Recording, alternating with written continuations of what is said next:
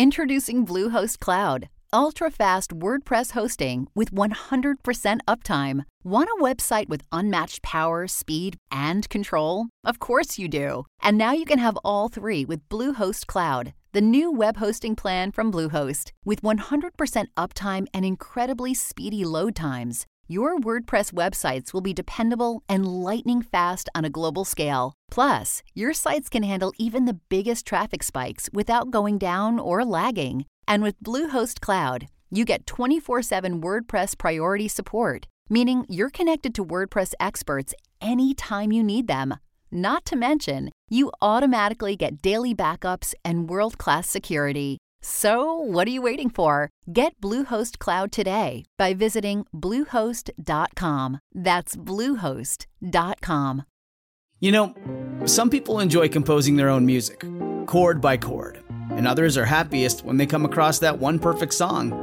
Work is not a lot different than that. Whether you prefer building your own workflow or using a pre made template, with Monday.com, you and the team can work in a way that's comfortable for everyone. Tap the banner to go to Monday.com and build your own amazing workflow or find an awesome template. No judgment.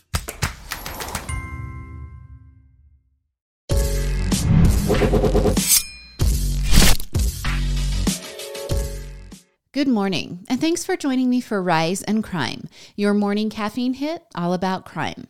I'm Mama Jules, and let's start in four different states. Yeah, four different states and two different police chases, with one ending in the death of an Ohio mother. All right, about a year ago, Caitlin Lynch and her two daughters moved to Cincinnati, Ohio. See, she had married a man who was not the father of her children, and it's unclear if that was the reason for the move. In fact, I'm just going to be honest with you guys the online presence of the people involved in this case is zero. I've searched for family, for the victim on Facebook and Instagram, and I'm finding nothing. But the story is so intriguing, I'm going to tell you anyway. So, Caitlin Lynch moves to Cincinnati, and then her new husband, well, he dies of an unexpected illness in the spring of this year. And that's it on her background. I wish I had more. But here is where the details do become available. Caitlin secured a job working for James Hartke. Now, he's an attorney in Cincinnati. And her coworkers, well, they loved working with her. She was a coveted aide in the office, with others lobbying for her to work with them. Sherry Rickman, her coworker, she described Caitlin as a super sweet and spunky girl. She was a hugger. So am I. So I totally get you, Caitlin. And her coworker also said her two daughters were her world. Now, according to Caitlin's father, Dan, Caitlin had studied criminal justice and she was thrilled to be working in the law firm atmosphere. About a month ago, Caitlin agreed to allow one of her deceased husband's friends to move in with her. Now, 32 year old Lance Miller of Abbott, Texas, moved across several states because he was having a hard time in life. Okay, maybe. Or maybe he had romantic feelings for Caitlin. She's a beautiful woman. So that would make sense too. And these questions, well, they're not being answered. Some sources say he was living in the basement because of his downturn in luck. Other sources say there was a romantic interest between Caitlin and Lance. And one source saying that it wasn't reciprocated love is Caitlin's boss, James. He said when he shared drinks with Lance and Caitlin one evening that it appeared he was enchanted with Caitlin, but she didn't feel the same way. Well, the living arrangement was short lived because two weeks ago, Caitlin was standing outside of her home talking on her cell phone to a friend when Lance came out of the home and he shot Caitlin. He then put Caitlin in the passenger seat of her BMW and he sped away. Now, Cincinnati police were alerted to the shots fired and they arrived at the home, but Lance and the injured Caitlin were long gone. Over the next two days, police called the incident a potential kidnapping, and they worked with other state agencies to track the two in Caitlin's car. Early Saturday morning, a police pursuit of the BMW began in Wilson County, Tennessee. The pursuit extended through multiple counties. Eventually, the tires of the BMW, well, they were popped, and officers were able to stop the car being driven by Lance. Officers were stunned to find Caitlin dead in the passenger seat. Now, Lance was immediately arrested on charges of fleeing law enforcement and abuse of a corpse. And murder charges, they're not going to be filed in Tennessee because law enforcement believes the murder took place in Cincinnati. And Lance is incarcerated, awaiting extradition to Ohio. Okay, it is unclear if Caitlin knew about Lance's recent past. On July 31st, just a day or two before Lance arrived in Ohio to move in with Caitlin, he was also involved in another police pursuit in Oklahoma. Lance was arrested after a low speed pursuit in a stolen truck in Oklahoma City. After multiple failed pit maneuvers, police were successful when they forced Lance's stolen vehicle to spin out of control. When police removed Lance from the truck, he was holding a beer. Now, Lance was evaluated for a few scrapes, but no one, including cops, were hurt during the pursuit. And Lance went on to make bail. But who bailed him out? And how did he get to Ohio after being bailed out? Okay, that's just a couple of the questions that have yet to be answered. And if you're keeping track, we have Texas, Oklahoma, Ohio, and Tennessee all involved in the case. Okay, so her boss was saying that they weren't an item, right? Well, that boss also said that women who worked in the office with Caitlin felt uncomfortable with Lance. But guess what Caitlin's dad, Dan, is saying? Well, he told Fox News that Lance was his daughter's new romantic interest and that he was moving in from Texas. He also told Fox News that he thought his daughter was working as a paralegal at the time of her death. So I'm not really sure how intimately connected to her life her dad was. But he did say the following about his daughter's potential killer putting her body in the passenger seat and driving to Tennessee. He said, I mean, he's one sick puppy. Okay, on her GoFundMe page that's raised over $65,000, the description says that anyone who knew Caitlin knew how much she loved being a mom to her two beautiful daughters. The page also describes how she was willing to lend a hand and that she was funny, beautiful, determined, and that she will be deeply missed by all. I am absolutely sure we are going to get more details in this case, especially when Lance gets extradited to Ohio. And I'll bring you the updates as promised. And I keep my promises, and I have two quick updates to cases I've previously reported here on Rise and Crime. Okay, first. The New York socialite shover, Lauren Pazienza, has pleaded guilty to her manslaughter charge. I know she's been deemed the socialite shover, and when I first brought you this case in the June 19th episode of Rise and Crime, it became debated in my Instagram feed if she is a socialite or not. And I don't have an answer for you. Is there some kind of social rating score out there I can consult? Do you have to have three Bentleys before you get tagged as a socialite? Like, how many servers at your New York restaurant do you have to treat poorly before I honor your socialite shover nickname? I don't know. I just know that is what the media in New York York City is calling her. So you guys can just debate that all you want. But I do know she is going to spend eight years in prison for the killing of 87 year old Barbara Gustern. Okay, here's the quick recap. Lauren and her fiance had spent the day at several art gallery shows. They were celebrating their pending wedding. Now, the day included some drug use and the consumption of two bottles of wine. Later in the evening, they stopped at a food vendor outside of Chelsea Park, and this is where the day takes an angry and dramatic turn. When Lauren is approached by a park employee, and told the park would be closing soon, she loses control and gives the employee a verbal cussing. When her fiance tries to calm her, she hurls her food at him and then she storms out of the park, really in no particular direction. As she heads down 28th Street, her tantrum in the park turns deadly when she shoves Barbara Gustern and calls her a filthy name while doing so. Okay, Lauren doesn't even know this beloved vocal coach. Barbara was just trying to leave from her home and go on a short walk to attend a performance. And the violent shove sends the 4 foot 11 inch Barbara backwards, causing her to hit her head. Now, Lauren doesn't aid Barbara. She just turns, and walks away. And a neighbor, well, she helps Barbara call for an ambulance. On the way to the hospital, Barbara loses consciousness and she then dies five days later from the fatal shove. Now, Lauren spends the next days taking no responsibility for her actions. She turns off her cell phone, she deletes her social media, also, she deletes her wedding registry, and then she runs home to mommy and daddy. And investigators, well, they had zeroed in on her as a suspect when surveillance footage showed her near the scene after causing the ruckus in the park. In fact, she hangs out for about 20 minutes watching medical personnel attend to Barbara. And then partway through that 20 minutes, her fiance approaches her, and again, she gets into a physical altercation with him. All of that being caught on security cameras. And investigators also tracked her movements after leaving the scene of the crime to a metro station where she swiped her card and a clear picture of her face and clothes that she was wearing were then matched to the footage outside of Barbara's home. Okay, after her arrest,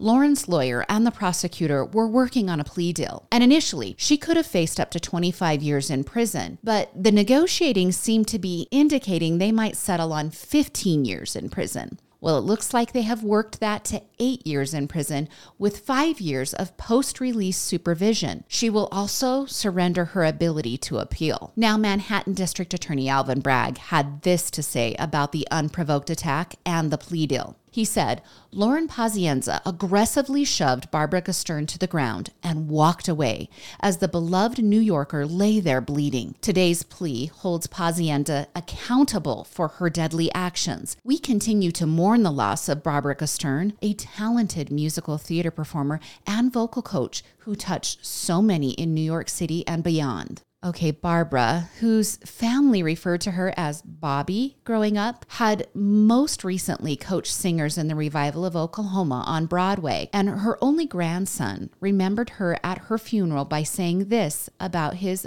Bob Bob. What are the collective choices we make that allow such a positive force of nature like my Bob Bob to be murdered across the street from this very church. Let us celebrate her. Let us believe we can become a force of nature as she was. And together, we can dare to create a world where tragedies like this are impossible.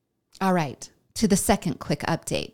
When I brought you the story of Allisha Watts back in the July 31st episode of Rise and Crime, she was still listed as a missing person. All of that changed last Thursday. Montgomery County Sheriff's Office in North Carolina announced via their Facebook page that they believe they have located the remains of 39 year old Allisha Watts. They also said that Allisha's boyfriend, James Dunmore, has been taken into custody and arrested for murder. Okay, here's the reminder to what led to the arrest of the 51 year old boyfriend and the discovery of Allisha's remains. Back in mid July, accomplished business owner Allisha Watts was last seen with her boyfriend, James Dunmore, when she had traveled to see James at his home. K family verified that she was with James, but when she was a no show at a comedy performance that her and James were supposed to be attending, red flags started arising, and that's when family reported her missing two days later. At nearly the same time, Two days after Allisha was last seen, police had come across a man sleeping in a black Mercedes SUV in the Anson County DMV parking lot. Now, police didn't think much of it at first, but when several hours had passed, the man was still asleep in the SUV, so they tried waking him and they found him unresponsive. The man was James, and the SUV belonged to the missing Allisha. So here's where it went weird James goes to the hospital, he's cleared, and then he goes AWOL. Friends and family can't get him to respond. Local media outlets tried to reach him at his home, but they were unsuccessful, and family becomes frustrated. And law enforcement just quietly went about working the case. Then on Thursday, a massive law enforcement presence was spotted on Cemetery Road in Montgomery County, and that's about 20 minutes from James' home. Investigators believe her body has been in the wooded area since July 18th. That's the same day that James was found unresponsive in Allisha's Mercedes. Now, it was also revealed that this wasn't the first search of that area. Investigators had visited the area six times before, searching for Allisha. Okay, see, cell phone pings had led the investigators to conduct those searches and then to eventually use a cadaver dog to find and locate her remains in the Montgomery County pond. At times over the 40 days she was missing, family had expressed dissatisfaction with the Charlotte Mecklenburg police. At one point, police had even told the press that they felt Allisha had left on her own accord, which remember, any grown adult can do that. That's not a crime. But her cousin Gwen, who was supposed to be attending that comedy show with Allisha, said she felt like everything just wasn't being taken seriously, especially in the beginning of the investigation. Now, according to WSOC TV in Charlotte, there are currently 3,500 missing persons. I was blown away by that number. Private investigator John Cochran told WSOC that each agency in the area, well, they have their own command and that they all pretty much operate separately. And he acknowledges there's just not enough detectives or money to go around to fully address all of these investigations. So his explanation probably came into play here in Allisha's case. She lived a couple of hours from her boyfriend. She would travel to see him every other weekend. And then the search area was 20 minutes from James' house. And the event where James was found unresponsive was handled by a completely different agency due to the location. So that's a, a whole bunch of crossover in this case. Now, Gwen, remember that's Allisha's cousin. She also said that one lesson to learn from Allisha's death was that women need to check into who they are dating a little deeper. James had previous brushes with the law that included abduction, assault, and battery, as well as stalking. Now, a search warrant for James' residence shows that investigators are trying to look for a wide swath of evidence. Now, the warrant listed firearms, other weapons, cell phones, and DNA evidence as things that they were able to obtain. And CMPD did take from the home clothing, cell phones, a camera, a laptop, a memory card, photos, and then several DNA swabs. Police are also comparing a shell casing that was previously found outside near James' home during the early days of the investigation. And Moore County Sheriff Ronnie Fields said the investigation will continue. He also said this was not the outcome that law enforcement were hoping for, but that their hearts go out to the family and friends of Ms. Watts, acknowledging that she had a big, big following that was with her. Now, Fields also said that law enforcement will do the best they can to lift Ms. Watts' name up and promised a day of reckoning. All right, and since we have time today, I'll tell you this quick crime story that has a better ending. Earlier this week, a woman had called for an Uber in Phoenix. Okay, see, she was at a car dealership, I'm guessing to leave her car there, maybe for a service detail or something like that. Well, she had called for an Uber when a man in a wig showed up pretending to be the driver. 41 year old Jacob Wilhoit was the man in the disguise, and he knew the Arizona woman whose name has not yet to be released. So it appeared this wasn't a targeted attack, they actually knew each other. Now, Wilhoit allegedly restrained the woman with zip ties and shoved her into the Honda van. That night, he and the victim slept at Lake Mead Park. The next day, the van made a stop at a Seligman, Arizona gas station, where the woman slipped a quickly penned note to another woman who was at the station. The note had the word help at the top. Then it listed her name and instructions to call 911. It also said blue Honda van and then the plate number was listed. Then it read going towards Kingman, Las Vegas. Now that angel customer took the note seriously and she called 911. She handed over the note and also gave detailed descriptions of the woman who gave her the note and also the driver of the van who ended up being Wilhoit. Now the alert woman also pointed law enforcement in the direction of where the van was headed. Police were able to catch up to the van and arrest Wilhoit for kidnapping, aggravated assault, and unlawful imprisonment. Multiple firearms were discovered in plain view in the van. Kristen Green of the Yavapai County Sheriff's Office told reporters that this was a crazy story, but one that they wanted to tell because of how the victim advocated for herself. She also said that a lot of people might have looked at this woman passing a note and thought she was crazy, but thank goodness this customer took her seriously and called 911. All right, we here at Rise and Crime, we love advocates. Advocate for yourself and for others. All right, that's your Monday episode of Rise and Crime. You can follow us on Instagram and TikTok, and please subscribe to the YouTube channel. Join me again on Monday for more morning crime news. I'm Mama Jules, and keep safe out there.